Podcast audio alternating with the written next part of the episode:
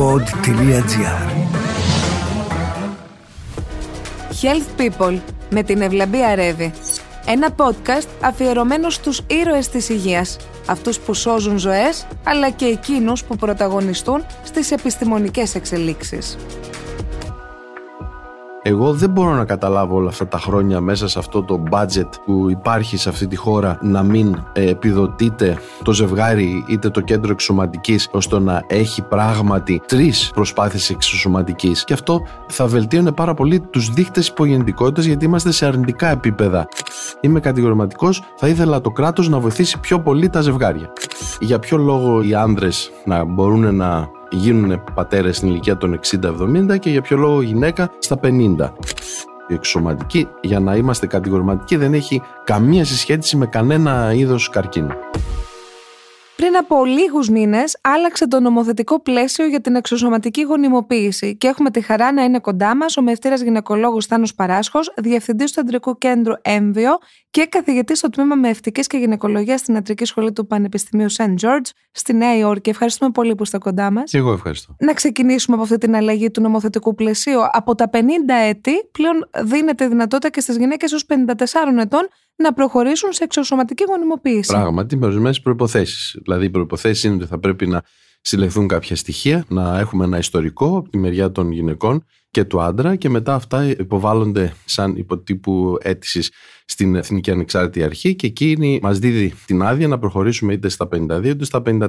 Είναι κάτι πολύ θα έλεγα πρωτοποριακό και κοιτάξτε για ποιο λόγο οι άνδρες να μπορούν να γίνουν πατέρες στην ηλικία των 60-70 και για ποιο λόγο γυναίκα στα 50. OK, okay, μπορείτε να μου πείτε, είναι πολύ διαφορετικά τα θέματα. Βεβαίως, είναι διαφορετικά, αλλά Όμως το όριο ηλικίας και προσδοκιμότητας της ζωής ανεβαίνει, ανεβαίνει και στον άντρα και στη γυναίκα, άρα λογικά θα έπρεπε να ανεβεί και αυτό. Αυτό επίσης έγινε και για κάποιους άλλους λόγους, γιατί λόγω COVID δόθηκαν κάποιες αναβολές. Μια γυναίκα που ήταν 49, 49 δεν μπορούσε να περιμένει, γιατί υπήρχαν κάποιες αναστολές τότε, είχαν κλείσει κάποια κέντρα, ο κόσμος φοβόταν.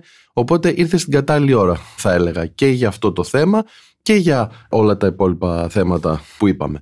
Βεβαίως θα πρέπει να πω ότι όταν ακούτε δόθηκε αναστολή και το 50 έγινε 52-54, κατά 99% οι γυναίκες αυτές κυοφορούν με δανεικά οάρια με ξένο γενετικό υλικό. Είναι πολύ δύσκολο μια γυναίκα στα 50, 51, 52, 54 να μείνει είτε από μόνη της έγκυος είτε με εξωματική. Βεβαίως υπάρχουν κάποιες μέθοδοι όπως το PRP είναι η αναζωγόνηση των οθικών που μπορεί να βοηθήσει, αλλά είναι κάτι το οποίο είναι χαμηλών δυνατοτήτων. Ενώ η διαδικασία με τα δανεικά οάρια είναι πολύ υψηλές πιθανότητες, φτάνει να το θέλει η γυναίκα. Θα το δούμε αυτό και στη συνέχεια, ποιες μέθοδοι υπάρχουν και τι ακολουθείτε, εν πάση περιπτώσει.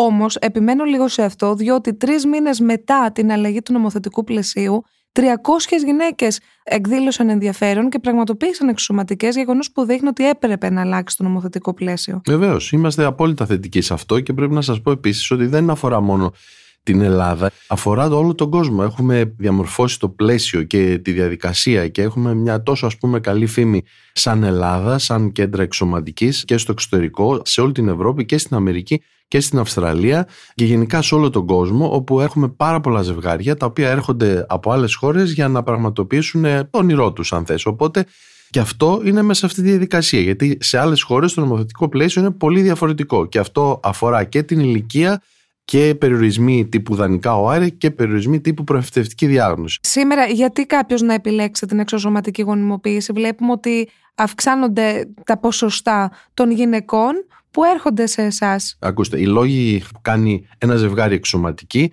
είναι βασικά τρεις. Προβλήματα με τα οάρια, προβλήματα με το σπέρμα και προβλήματα με τη μήτρα. Α λοιπόν τα πιάσουμε ένα-ένα. Για ποιο λόγο να έχουν προβλήματα με τα οάρια; Μια γυναίκα σε επίπεδα κλιμακτηριακά έχει κάνει μία, δύο, τρεις, πέντε προσπάθειες. Βέβαια, εκεί θα πρέπει να πάρει κάποιος στο ιστορικό για να δούμε τι πρόβλημα έχει ακριβώς. Και εφόσον ο γιατρός ή οι γιατροί τους πούνε ότι ξέρεις, δεν μπορείς να κάνεις παιδί με το δικό σου γενικό υλικό, θα πρέπει να πάμε στη λύση του δανεικού αρίου. Ο δεύτερος κομβικός λόγος είναι προβλήματα με το σπέρμα, χαμηλός αριθμός κινητικότητα ή ανομαλίε στο σπέρμα. Ακόμη και να μην έχεις σπέρμα, γίνεται βιοψία στον όρχη και παίρνουμε σπερματοζωάρια από τον όρχη και γίνεται αυτή η διαδικασία της μικρογονιμοποίησης. Χοντρικά το λέω. Παλιότερα αυτός ο λόγος υπήρχε και δεν μπορούσαμε να κάνουμε κάτι. Υπήρχε πάρα πολύ χαμηλό ποσοστό γονιμοποίησης των οαρίων ή δεν γονιμοποιούταν κανένα. Οπότε έπρεπε να επιλέξει το ζευγάρι να πάει με δανεικό σπέρμα. Τώρα αυτό δεν υφίσταται στο 99% των περιπτώσεων. Όμως και εδώ, αν παραδείγματος χάρη δεν υπάρχουν σπερματοζωάρια με τη βιοψία όρχιο, θα πρέπει να πούμε ότι ξέρεις, δεν γίνεται κάτι, πρέπει να πάμε σε τράπεζα σπέρματος και να πάρουμε σπέρμα. Και η τρίτη κατηγορία, οι μεγάλες κατηγορίες, είναι η παρένθετη μητέρα. Αν η γυναίκα έχει κάποιο πρόβλημα με τη μήτρα της, δεν έχει μήτρα. Υπάρχουν σύνδρομα στα οποία γεννιέται η γυναίκα χωρίς μήτρα. Ή έχει κάνει 2, 3, 5 αποβολές. Ή έχει αφαιρεθεί μήτρα της λόγω καρκίνου. Ή έχει αφαιρεθεί μετά από κάποιες αιμορραγίες. Ή υπάρχουν συμφίσεις στο ενδομήτριο.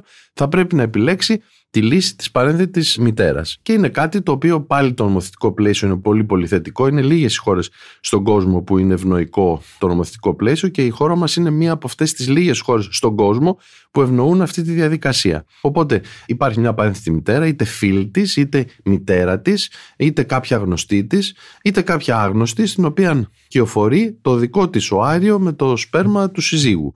Αυτό είναι πολύ ξεκάθαρο. Γίνεται κάποια νομική διαδικασία, γίνεται μια αίτηση. Η αίτηση αυτή υποβάλλεται και στην αρχή και στα ελληνικά δικαστήρια και αποφασίζουν οι δικαστές με τους δικηγόρους, αφού γίνει η αίτηση, εάν μπορεί αυτή η γυναίκα να κυοφορήσει και αν το ζευγάρι μπορεί να ακολουθήσει αυτή τη διαδικασία. Είναι πολύ διαδεδομένο αυτό στην Ελλάδα που μας λέτε, γιατί εγώ έχω την αίσθηση ότι δεν είναι τόσο συχνό να υπάρχει παρένθετη μητέρα. Κοιτάξτε, δεν είναι τόσο συχνό όσο φαντάζεστε, γιατί ο περισσότερος κόσμος ξέρει την εξωματική σαν εξωματική με το δικό σου γενετικό υλικό, με ξένο γενετικό υλικό, κυοφορεί, γεννά κλπ. Σαν λόγος είναι πολύ μικρό ποσοστό. Όμως επειδή αυτό αφορά πολύ κόσμο παγκοσμίως, είναι αρκετά διαδεδομένο γενικά. Δηλαδή τα ελληνικά κέντρα εξωματικής υποδέχονται πολύ κόσμο από το εξωτερικό για αυτή τη διαδικασία. Πάντως τα ποσοστά, για να σπάσουμε κι άλλον ένα μύθο, λένε 40% είναι κάποιο ζήτημα που ενδεχομένως έχει η γυναίκα, 40% είναι κάποιο ζήτημα που ενδεχομένως έχει ο άντρας και 20% είναι ένα θέμα που αντιμετωπίζουν και οι δύο μέσα στην οικογένεια. Σωστά, έτσι είναι. Αυτά είναι τα νούμερα. Αυτή είναι η διαδικασία, γιατί τα παλιότερα χρόνια ήταν ταμπού και για τη γυναίκα, αυτή η γυναίκα, αυτή η γυναίκα. Μα δεν είναι έτσι. Και παλιότερα έφταιγε ο άντρας, αλλά ίσως δεν το λέγανε, ίσως χρησιμοποιούνταν ξένο σπέρμα. Πάντως αυτά είναι τα νούμερα. Κύριε καθηγητά, πάμε να σπάσουμε λίγο και κάποια άλλα ταμπού, γιατί υπάρχει ακόμα πολύς φόβος, πολύ προκατάληψη και πολύ μεγάλη αγωνία. Διότι και πάλι τα ποσοστά εδώ είναι αμήλικτα. Συνήθως στην πρώτη εξωσωματική δεν θα πιάσει, να το πω λαϊκά. Δεν είναι έτσι. Αυτό εξαρτάται από την ηλικία της γυναίκας, σίγουρα και την εμπειρία του κέντρου και του γιατρού. Οπότε, όσο μικρότερη είναι η ηλικία της γυναίκας, γι' αυτό και λέμε ότι ξεκινήστε σύντομα και να ψάχνετε, δηλαδή να πηγαίνετε στους γυναικολόγους, να γίνουν κάποιες εξετάσεις και θα αναφερθώ για αυτές. Διαφορετικά είναι να κάνει μια γυναίκα στα 35 της ή στα 30 της και διαφορετικά είναι να κάνει στα 45. Έτσι. Έχετε ποσοστά να μας δώσετε; Βεβαίως, ναι, ναι, ναι. Κάτω από τα 35 τα ποσοστά είναι 30 με 40%, μπορεί να φτάσουν και στο 50% ανάλογα με το πόσο αέρια βγαίνουν, τι πρόβλημα άλλο υπάρχει, αν υπάρχει πρόβλημα ανδρικού παράγοντα κλπ.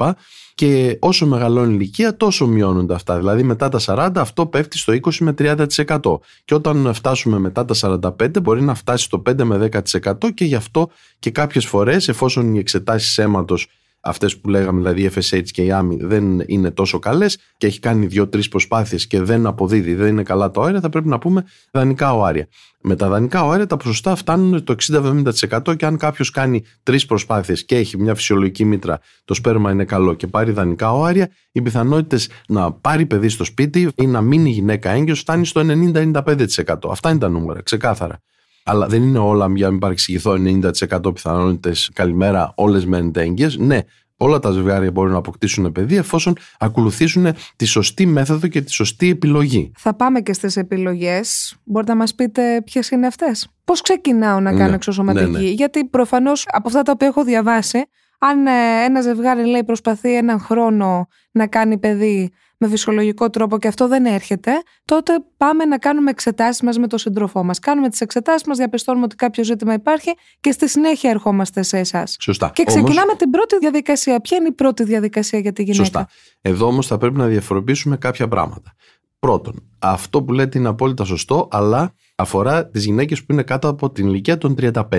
Πάνω από τα 35 θα είμαστε λίγο πιο επιθετικοί. Δηλαδή, τι εννοώ; Εννοώ ότι προσπαθεί μια γυναίκα κάτω των 35 ένα χρόνο, τότε θα πρέπει να επισκεφτεί τον γυναικολόγο να γίνουν κάποιες εξετάσεις. Οι εξετάσεις αυτές λοιπόν, ποιες είναι, οι εξετάσεις είναι ένα κολπικό υπερηγοράβημα, ώστε να δούμε. Η μήτρα είναι φυσιολογική, έχει κάποια ενομιώματα, υπάρχουν κίστε στι οθήκες, υπάρχουν πολύποδες; Απλά το λέω, μπορούμε να μπούμε και σε επιμέρους ανάλυση αυτών των θεμάτων. Θα πρέπει να γίνει ένα σπερμοδιάγραμμα, πολύ απλά ένα σπερμοδιάγραμμα είτε σε ένα μικροβιολογικό εργαστήριο ή σε ένα κέντρο εξωματικής που ίσως έχουν μεγαλύτερη εμπειρία γιατί βλέπουν σπερμοδιαγράμματα κάθε μέρα επί πολλά χρόνια και εφόσον το σπέρμα είναι φυσιολογικό τους αφήνεις λίγο ακόμη και δεν υπάρχει κάποιο πρόβλημα με τη μήτρα. Άρα για να καταλάβουμε είναι μια κατηγορία που είναι έως 35 ετών έτσι; Έως 35 ετών μπορούν να προσπαθήσουν από μόνοι τους για ένα χρόνο. Αν όμως δεν επιτευχθεί το αποτέλεσμα αυτό μετά τον ένα χρόνο, λίγο λιγότερο, θέτε λίγο περισσότερο, θα πρέπει να επισκεφτεί κάποιον ειδικό και να γίνει ένας κολπικός υπέρηχος, κάποιε εξετάσεις αίματος που λέγονται FSH ή AMI, AMH, έτσι, και θα πρέπει να γίνει ένα σπερμοδιάγραμμα. Και, και μετά ένας και μία σαλπικογραφία για να δούμε αν οι σάλπικες είναι ανοιχτές ή κλειστές και πώς είναι η μήτρα. Εφόσον λοιπόν όλα αυτά είναι φυσιολογικά, γιατί αν σε ένα από αυτά υπάρχει πρόβλημα, δηλαδή αν υπάρχει πρόβλημα με το σπέρμα, πρέπει να γίνει η σπερματίχηση ή μικρογονιμοποίηση. Παράδειγμα, εξωματική δηλαδή με μικρογονιμοποίηση. Αν υπάρχει πρόβλημα με τη μήτρα και υπάρχουν προβλήματα με εινομιώματα, κίστες ή οτιδήποτε και που πρέπει να αφαιρεθούν, ε, τότε θα πρέπει να γίνει κάποιο λαπαροσκοπικό χειρουργείο να αφαιρεθούν.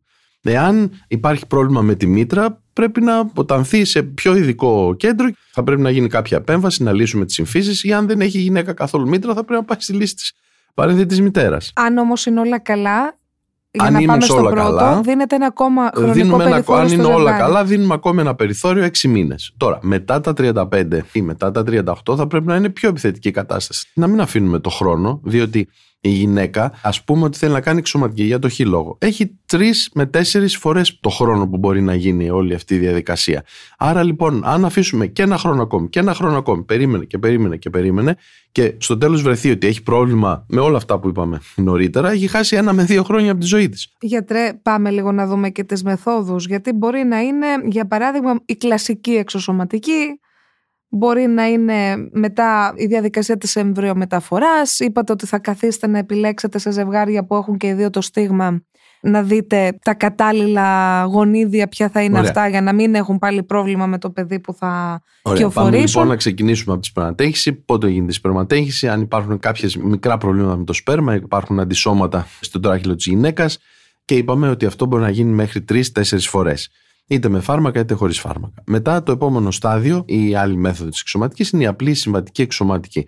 Παίρνει φάρμακα η γυναίκα, γίνεται η πρόκληση της ορυξίας, γίνεται η ολυψία, παίρνουμε τα οάρια, δίδει ο σύζυγος το σπέρμα και γίνεται μια φυγοκέντηση του σπέρματος, καθαρισμό των οαρίων, τα βάζουμε μαζί 100.000 σπέρματοζωάρια με ένα οάριο σε ειδικά τριβλία και τα αποάζουμε.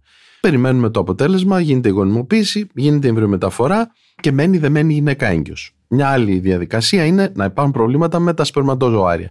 Τι γίνεται σε αυτή την περίπτωση, πάλι δίνει ο σύζυγος σπέρμα. Υπάρχουν περιπτώσεις που έχουν πολύ χαμηλό αριθμό, ακόμη χαμηλότερο αριθμό και όπως σας είπα και νωρίτερα, μηδέν σπερματοζωάρια. Σε αυτή την περίπτωση γίνεται βιοψία όρχιος και παίρνουμε σπερματοζωάρια είτε από την επιδημίδα είτε από τον όρχη, τα απομονώνουμε και μετά πάλι γίνεται η διαδικασία της μικρογονιμοποίησης. Παίρνουμε ελάχιστα αυτό το ένα σπερματοζωάριο από τα λίγα που βρίσκουμε και με μια ειδική μικροπιπέτα το εγχύουμε στο άριο. Πάλι με την ίδια διαδικασία γονιμοποιείται, υπάρχει το έμβριο, το απομονώνουμε, το καλλιεργούμε και μετά από δύο, τρεις ή πέντε μέρες, ανάλογα τι θέλουμε να πετύχουμε, γίνεται η εμβριομεταφορά. Στο τέλος εκεί καταλήγουν δηλαδή να γίνεται ή να μην γίνεται η εμβριομεταφορά, αν δεν γίνει η γονιμοποίηση. Άλλη διαδικασία είναι η διαδικασία της προευθευτικής διάγνωσης. Πράγματι, εκεί λοιπόν έχουμε 300 παραδείγματος χάρη παθήσεις που μεταφέρονται με το φύλλο. Αυτά είναι φιλοσύνδετα νοσήματα. Συνήθως αφορά το άρεν. Εκεί πάλι, όπως είπαμε, θέματα με τη θαλασσεμία ή άλλες γονιδιακές παθήσεις, πολύ πολύ σοβαρές, πάρα πολύ σπάνιες. Όμως υπάρχει περίπτωση να είναι φορέας και ο ένας και ο άλλος του συγκεκριμένου γονιδίου. Οπότε εμείς τι κάνουμε, απομονώνουμε αυτά τα έμβρια, γίνεται βιοψία και βλέπουμε αν το έμβριο αυτό είναι υγιές, φορέας ή έχει πάθηση. Αν λοιπόν αφού το κάνουμε αυτό βρούμε ότι είναι υγιές ή φορέας μπορούμε να το τοποθετήσουμε. Αν πάσχει δεν μπορούμε να το βάλουμε. Αυτή λοιπόν είναι μια άλλη διαδικασία που είναι πολύ σοβαρή και αφορά πάρα μα πάρα πολλές ασθένειες που είτε τα γνωρίζουν τα ζευγάρια είτε το γνωρίζουν και με κάποιον έλεγχο το βρίσκουμε. Άλλη διαδικασία είναι η διαδικασία των δανεικών οαρίων. Τι γίνεται σε αυτή την περίπτωση, μια άλλη γυναίκα δότρια παίρνει φάρμακα, παράγονται τα οθυλάκια τα οάρια, γίνεται η ολυψία και ταυτόχρονα η γυναίκα ελέγχεται, η γυναίκα που είναι η λήπτρια ελέγχεται, παίρνει και αυτή κάποια φάρμακα και συγχρονίζουμε τον κύκλο της μίας με τον κύκλο της άλλης και γίνεται η γονιμοποίηση και η μεταφορά. Μια άλλη διαδικασία που αφορά πάλι τα δανεικά οάρια, τα τελευταία χρόνια έχουμε πάρα πολύ καλά ποσοστά στην κατάψυξη οαρίων και εμβρίων. Αυτή λοιπόν είναι μια άλλη διαδικασία, η διαδικασία της κατάψυξης που γίνεται πια εδώ και πολλά χρόνια για κοινωνικούς λόγους και είναι κάτι καινούριο και με το νομοσχέδιο έχει επιτρέψει σε γυναίκες οι οποίες έχουν κάνει κατάψυξη οαρίων παλιότερα, παραδείγματος χάρη, δεν μπορούσαν να τα χρησιμοποιήσουν αν δεν είχαν χωρίσει. Τώρα μπορούν να γονιμοποιηθεί το οαριό τους χωρίς να έχουν πάρει διαζύγιο από τον άντρα. Αλλά η διαδικασία της γονιμοποίησης, της φύλαξης των οαρίων γίνεται τα τελευταία χρόνια γιατί κάποιες γυναίκες θέλουν να τα καταψύξουν γιατί δεν έχουν βρει τον κατάλληλο σύντροφο, γιατί θα γίνει κάποια χημειοθεραπεία, κάποια ακτινοβολία, οπότε ενδεχομένως θα καταστραφούν οι οθήκες στα οάρια υπάρχουν ιατρικοί λόγοι και κοινωνικοί λόγοι. Και είναι κάτι πολύ σημαντικό και τα τελευταία χρόνια βλέπουμε όλο και περισσότερες γυναίκες να καταψύχουν ή να τους συμβουλεύουμε εμείς να καταψύξουν τα οάρια τους. Βέβαια, δεν μπορούμε να λέμε Καλημέρα, είστε 25 χρονών, καταψύξετε τα οάρια. Όχι. Πρέπει να υπάρχουν σοβαροί λόγοι. Και είναι και πάρα πολύ επώδυνη διαδικασία. Είναι η διαδικασία που ε, αφορά την εξωματική. Παίρνει φάρμακα γυναίκα, γίνεται η διέγερση, και γίνεται η ολυψία, τα παίρνουμε και τα καταψύχουμε. Υπάρχει και άλλη διαδικασία με το φυσικό κύκλο. Μπορούμε να καταψύξουμε το ένα οάριο χωρίς να πάρει φάρμακα γυναίκα ή πολύ λίγα. Δηλαδή, μια-δυο μέρες να πάρει δύο ενέσεις. Είπαμε τη μία για να μην σπάσει το οάριο και την άλλη να οριμάσει και να πάμε να πάρουμε από το θυλάκι το άριο και να το γονιμοποιήσουμε ή να το καταψύξουμε. Είναι κάτι πάρα πολύ επώδυνο και για το ζευγάρι, αλλά ιδίως για τη γυναίκα που υφίσταται όλη αυτή τη διαδικασία. Είναι χορήγηση ορμονών, είναι μετά η αποτυχία, γιατί τουλάχιστον από τα επίσημα στατιστικά που έχουμε αντλήσει, ε, δεν είναι η πρώτη φορά αυτή που θα σε οδηγήσει στο να καταφέρεις να πάρεις το παιδί σου στην αγκαλιά. Είναι μια διαδικασία πιο μακρά για τις περισσότερες περιπτώσεις. Ναι, είναι πιο μακρά και όντως είναι επώδυνη και ψυχολογικά και σωματικά, αλλά πρέπει Αισθάνεσαι να... αποτυχημένος, αισθάνεσαι ναι. ότι ένα όνειρο ζωής που είχες δεν μπορείς να το ναι. Καταφέρεις υπάρχουν προστριβές μέσα στη σχέση γιατί ο άνθρωπος που υφίσταται όλη αυτή τη διαδικασία είναι η γυναίκα. Σωστό, σωστό, έτσι είναι. Μπορείτε να μας πείτε αυτό, και ναι. κάποιες έτσι συμπεριφορές που έχετε δει εσείς ναι. ότι καλείστε σε ανθρώπινο επίπεδο να αντιμετωπίσετε πέρα από το επιστημονικό. Κοιτάξτε, ε, έχετε πολύ δίκιο που τα λέτε αυτά και πράγματι και γι' αυτό οι γιατροί που είναι κοντά και το νοσηλευτικό προσωπικό είτε ΜΕΕΣ είτε νοσηλεύτρες είναι πολύ κοντά στα ζευγάρια και έτσι πρέπει να είναι και για την επιτυχία και για την αποτυχία διότι πράγματι έχουν πολλή αγωνία, πολύ άγχος, έχουν πολλές ερωτήσεις και γι' αυτό αν θέλετε εξατομικεύεται η όλη διαδικασία μιλάμε με τη γυναίκα συνέχεια πάρα πολλές φορές, μπορεί και την ίδια ημέρα και σίγουρα αν υπάρχει ένα θετικό αποτέλεσμα χαιρόμαστε όλοι, αν υπάρχει ένα αρνητικό αποτέλεσμα είμαστε εκεί να τους στηρίξουμε με όλους τους τρόπους. Γιατί δεν είναι ούτε τα χρήματα ούτε τίποτα άλλο. Δηλαδή, όταν επιτυγχάνεται το αποτέλεσμα, είναι χαρούμενοι όλοι. Και πρώτα απ' όλα είμαστε εμείς. Και όταν υπάρχει αρνητικό αποτέλεσμα, πρώτα απ' όλα εμείς ε, στεναχωριόμαστε και είμαστε εκεί να τη στηρίξουμε τα ζευγάρια για τον άντρα και τη γυναίκα για αυτή τη διαδικασία που πράγματι είναι επίπονη. Μπορεί να πάθει καρκίνο η γυναίκα από τις πολλές εξωσωματικές. Είναι κάτι που το βρήκαμε στο διαδίκτυο ναι. πάρα πολύ συχνά να το ρωτάει ο κόσμος και θέλουμε την επιστημονική σας άποψη επί αυτού. Δεν υπάρχει καμία συσχέτιση με τον καρκίνο. Είμαι απολύτως κατηγορηματικός. Υπάρχουν μάλιστα μελέτες με πολύ μεγάλους αριθμούς ε, από συγκεκριμένα κέντρα από τη Σουηδία που είναι πιο ελεγμένη κατάσταση και βρέθηκε ότι οι γυναίκες που έχουν κάνει εξωματική έχουν μικρότερο κίνδυνο να πάθουν καρκίνο από το να κάνουν εξωματική. Αλλά, εν πάση περιπτώσει, με όλες τις μεταναλύσεις, με χιλιάδες περιστατικά από όλο τον κόσμο, από διάφορα κέντρα, δεν υπάρχει καμία, μα απολύτως καμία σχέση σε αυτά που ακούω. Καρκίνο στις οθήκες ή καρκίνο στο μαστό, ειδικά για το μαστό ακούω διάφορα, δεν υπάρχει καμία, μα καμία απολύτως συσχέτιση. Οι γυναίκες οι οποίες είναι βέβαια υπέρβαρες κατά κάποιο τρόπο, επειδή έχουν ένα steady state υψηλών ιστρογόνων, από μόνες τους έχουν μια αυξημένη πιθανότητα για καρκίνο στο ενδομήτριο, από μόνες τους, γιατί μεταβολίζεται στο λίπο στα ιστρογόνα και αυξάνουν την επιρροή των ιστρογόνων που είναι ένας ε, παράγων αρνητικός για τον καρκίνο του ενδομητρίου και δημιουργούν προβλήματα. Αλλά δεν φταίει σε αυτό η εξωματική. Η εξωματική, για να είμαστε κατηγορηματικοί, δεν έχει καμία συσχέτιση με κανένα είδος καρκίνου. Είναι κοντά μας ο μευτήρα γυναικολόγος Θάνος Παράσχος, διευθυντής του Ιατρικού Κέντρου Έμβιο και καθηγητής στο τμήμα Μευτική και Γυναικολογίας στην Ιατρική Σχολή του Πανεπιστημίου Σεντ George στη Νέα Υόρκη καρκίνο τα παιδιά που έχουν προέλθει από εξωσωματική γονιμοποίηση μπορεί να πάθουν, γιατί είναι και αυτό κάτι που το είδαμε να το αναζητά πολλοί κόσμος στο διαδίκτυο. Και εκεί κατηγορηματικά 100% όχι. Νομίζω ότι όλο αυτό έχει προέλθει από το γεγονός ότι στη γυναίκα θα πρέπει να χορηγηθούν ορμόνες, θα πρέπει να κάνει ενέσεις στην κοιλιά της, θα πρέπει να παίρνει για ένα αρκετά μεγάλο χρονικό διάστημα χάπια, υποβάλλεται σε μια διαδικασία η οποία είναι παρά τη φύση, Συμφωνούμε δηλαδή σε αυτό. Πρώτα απ' όλα, οι ενέσεις αφορούν τις οθήκες.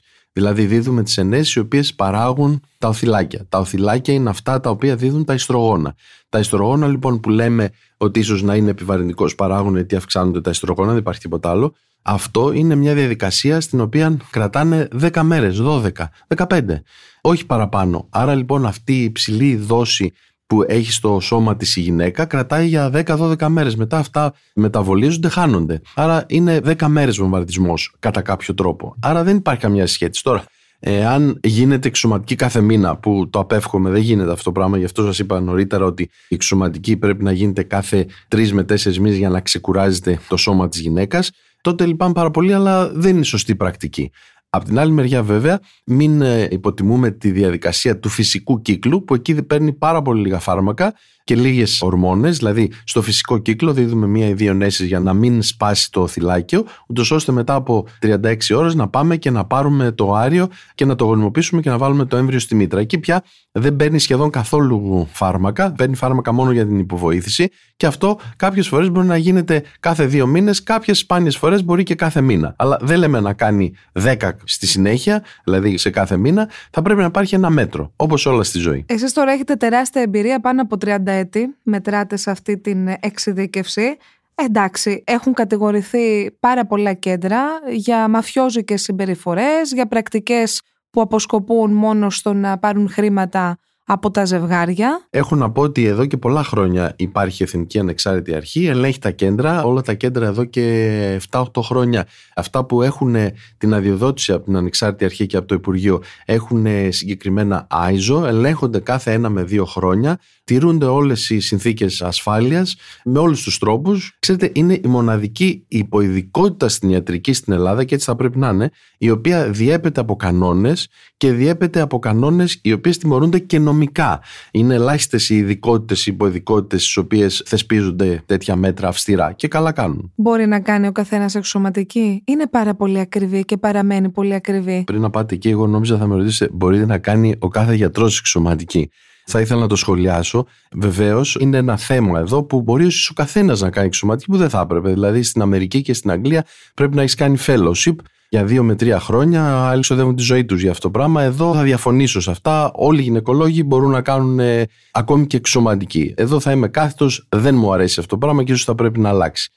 Τώρα, αυτό που με ρωτήσατε είναι αν όλες μπορούν να κάνουν εξωματική. Εάν το κόστος είναι Κοιτάξτε, ανεκτό. Ναι για όλες τις γυναίκες ή για οικογένειες με χαμηλό εισόδημα αποτελεί ένα εμπόδιο στο να αποκτήσουν παιδί. Ίσως όντως να είναι ένα θέμα αυτό. Πάντως να ξέρετε ότι προσωπικά μιλάω, ίσως και άλλοι συνάδελφοι το κάνουν αυτό. Κάποια ζευγάρια που έχουν σοβαρό πρόβλημα οικονομικό, πολλές φορές το κάνουμε εντελώς δωρεάν. Καμιά φορά, αν θέλετε, βάζουμε και από την τσέπη μας για να υπάρχει το επιθυμητό αποτέλεσμα. Και το έχουμε κάνει πάρα πολλές φορές και προκαλώ τον οποιοδήποτε ο οποίος πράγματι έχει σοβαρό πρόβλημα οικονομικό να έρθει σε εμάς και να το κάνει εντελώς δωρεάν. Πόσο κοστίζει μια εξωματική, γιατί θα μας δώσετε και παραδείγματα στη συνέχεια από ζευγάρια που προσπάθησαν και 9 και 10 και 11 φορές. Λοιπόν, θα πάρουμε την αρχή. Η εξωματική, θα σας είμαι ευθύς, δεν εκφεύγω σε καμία ερώτησή σας μπορεί να ξεκινήσει από 800.000 ευρώ δηλαδή στο φυσικό κύκλο, στα ιδιωτικά κέντρα και να φτάσει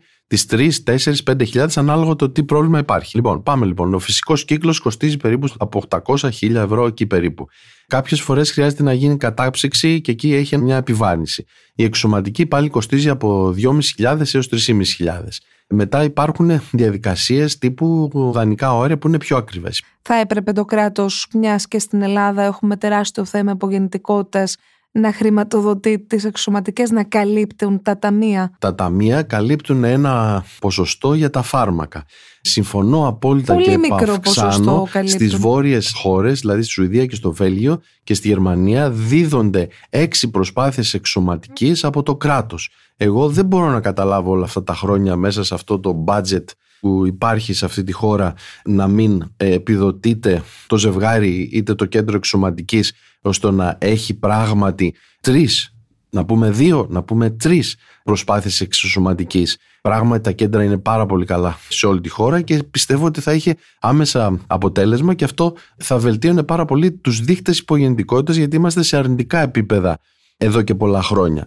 Δεν μπορώ να καταλάβω για ποιο λόγο δεν γίνεται αυτό. Ειλικρινά είναι κάτι το οποίο θα πρέπει να το ξαναδούνε, αλλά ξέρετε κάποια πράγματα θα πρέπει να τα δούνε με μακρόπνο σκεπτικό και όχι το τι θα γίνει στον επόμενο χρόνο ή στο επόμενο εξάμεινο ή στα επόμενα δύο χρόνια. Συνεπώς, ναι, είμαι κατηγορηματικός. Θα ήθελα το κράτος να βοηθήσει πιο πολύ τα ζευγάρια. Σύμφωνα με την Ευρωπαϊκή Εταιρεία Ανθρώπινης Αναπαραγωγής και Εμβριολογίας, ένα στα έξι ζευγάρια παγκοσμίως έρχεται αντιμέτωπο με προβλήματα υπογονιμότητας και για τη χώρα μας, ένα στα 20 παιδιά κάθε χρόνο γεννιέται ύστερα από μια επιτυχημένη εφαρμογή κάποιας μεθόδου τεχνητής γονιμοποίησης. Μπορείτε να μας εξηγήσετε αν έχετε ποσοστά από το εξωτερικό που έρχονται στην Ελλάδα, γιατί η αλήθεια είναι ότι η χώρα μας φαίνεται να είναι πρωτοπόρα σε αυτό. Έχουμε πάρα πολύ καλά ποσοστά επιτυχίας, έχουμε ένα πολύ καλό νομοθετικό πλαίσιο και πράγματι έρχονται από το εξωτερικό, από όλη την Ευρώπη και από όλο τον κόσμο. Και από την Αμερική έχουμε ζευγάρια και από την Αυστραλία και από όλη, από όλη την Ευρώπη. Οι λόγοι είναι ότι είμαστε πιο φτηνοί σε σχέση με τις ε, εκάστοτε χώρες το ίδιο αποτελεσματική, αν όχι και καλύτερα, τα ποσοστά μας. Κάποια πράγματα νομοθετικά δεν γίνονται εκεί. Δηλαδή, παραδείγματος χάρη, στην Γερμανία, για λόγους πολιτικούς, κοινωνικούς κλπ., απαγορεύεται να γίνεται η προφητευτική διάγνωση. Δηλαδή, ζευγάρι που έχει κάποιο πρόβλημα με τα γονίδια του δεν μπορούν να το κάνουν. Αυτό μετά το δεύτερο Παγκόσμιο Πόλεμο πέρασε ένα νομοσχέδιο στη Γερμανία και δεν έχει αλλάξει. Δεν μπορούν να κάνουν επίσης τη διαδικασία των δανεικών νοαρίων. Οπότε αυτό επιτρέπεται και είναι καλό αυτό που επιτρέπεται στη χώρα μας και έχουμε πολλά ζευγάρια τα οποία έρχονται Έχουμε δώσει πολλά θετικά αποτελέσματα. Έχουν γεννηθεί πάρα πολλά παιδιά τα τελευταία χρόνια. Έχουμε πασχίσει γι' αυτό και δεν σας κρύβω ότι έχουμε πασχίσει μόνοι μας και όχι συλλογικά υπό την αιγίδα κρατικών φορέων. Ο καθένας από μόνος του, ενώ για να φέρει τον κόσμο από το εξωτερικό, αυτό εννοώ ενώ ίσως θα έπρεπε να είναι μια συλλογική προσπάθεια όλης της χώρας, γιατί είναι ένα έσοδο, αν το θέλετε, και για τη χώρα, γιατί τα ζευγάρια έρχονται, κάπου θα μείνουν, κάτι θα φάνε και είναι πάρα πάρα πολλά και θα μπορούσαν να είναι ακόμη περισσότερα. Συνεπώς και εκεί θα ήθελα το κράτος να είναι πιο κοντά μας και να ακούσει εμάς, δηλαδή τους ανθρώπους της εξωματικής. Από το παιδί του Σολίνα και όλη αυτή την παραφιλολογία που είχε αναπτυχθεί όταν ξεκίνησε αυτή η διαδικασία, σήμερα θεωρείτε ότι είμαστε σε καλό επίπεδο και επίσης αν πιστεύετε ότι είστε θεοί και ότι παρεμβαίνετε σε αυτή τη διαδικασία. Ακούστε, είμαστε σε πολύ πολύ καλύτερη μοίρα γιατί όταν ξεκίνησε αυτή η διαδικασία δεν υπήρχαν φάρμακα, δεν υπήρχε πέριχος. Έχουν αλλάξει άρδιν προς το πολύ πολύ καλύτερο. Οπότε αυτό βελτίωσε και το ποσοστό επιτυχίας. Θεοί δεν είμαστε. Όπως σας είπα, αυτό που κάνουμε υποβοηθούμε τα ζευγάρια, τις γυναίκες, τον άντρα και τη γυναίκα, παίρνουμε το γεννητικό υλικό από τη μία μεριά και το γεννητικό υλικό από την άλλη μεριά και γίνεται η γονιμοποίηση από το εργαστήριο από τους εμβριολόγους που μην ξεχνάμε ότι είναι αναπόσπαστο κομμάτι της εξωματικής οι εμβριολόγοι σε ένα κέντρο εξωματικής. Επίσης επεμβαίνουμε όταν υπάρχουν προβλήματα με τα γονίδια, δεν κάνουμε κάτι, απλά βλέπουμε αν υπάρχει κάποιο πρόβλημα με τα συγκεκριμένα γονίδια και δεν βάζουμε αυτά τα έμβρια που δεν πρέπει να μπουν γιατί έχουν κάποιο θέμα. Άρα δεν επεμβαίνουμε, ούτε θεοί είμαστε, ούτε νομίζω κάποιος νομίζει ότι είναι Θεός. Στα 30 χρόνια και πλέον που ασχολείστε με την εξωσωματική γονιμοποίηση, υπάρχει κάποια ιστορία που δεν έχει φύγει καθόλου από το μυαλό σας; Υπάρχουν πολλές ιστορίες. Μια ιστορία θα πω που έγινε πριν πολλά χρόνια. Μία γυναίκα ήρθε για να κυοφορίζει. Στην πορεία ο άντρας απεβίωσε. Εμείς είχαμε κατεψυγμένο σπέρμα και μετά έπρεπε να γίνει μεταθανάτια εξωσωματική, δηλαδή να χρησιμοποιήσουμε το σπέρμα του συζύγου. Συμβουλευτήκαμε και νομικούς και την Εθνική Ανεξάρτητη Αρχή. Μας δόθηκε άδεια και προχωρήσαμε. Είναι κάτι πολύ περίεργο, όμως έχει συμβεί και μπορεί να γίνει, εφόσον δοθούν οι απαραίτητες διασφαλίσεις και νομικές άδειες από όλες τις πλευρές. Ευχαριστούμε πάρα πολύ, κύριε καθηγητά. Και εγώ ευχαριστώ. Health People, το podcast των πρωταγωνιστών της υγείας. Με την χορηγία της αστικής μη κερδοσκοπικής εταιρείας πολιτιστικού και κοινοφελούς έργου Αιγαίας. Έργα υποδομών στον χώρο της υγείας. Προστασία της πολιτιστικής μας κληρονομιάς. Ενίσχυση της διαβίου μάθησης και της επιστημονικής έρευνας. Αιγαία Σάμκε. Ήταν το podcast Health People με την Ευλαμπία Ρεύη, μια παραγωγή του pod.gr. Ακούστε τα podcast που σας ενδιαφέρουν στο pod.gr, Spotify, Apple Podcasts, Google Podcasts και σε όποια άλλη εφαρμογή ακούτε podcast από το κινητό σας τηλέφωνο.